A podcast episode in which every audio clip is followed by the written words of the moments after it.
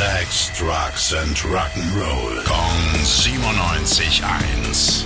Rock News. Christine McVie war ja bis zuletzt Teil von Fleetwood Mac und galt da auch als Hauptsongwriterin.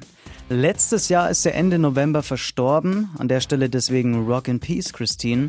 Und jetzt hat sich Stevie Nicks zu der Zukunft von Fleetwood Mac geäußert. Sie sagt, dass Christine diejenige war, die alle Pop-Hits geschrieben hat und die Band das ohne sie einfach nicht so hinkriegt.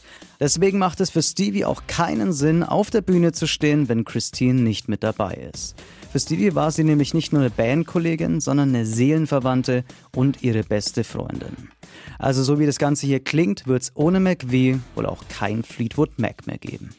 Rock News.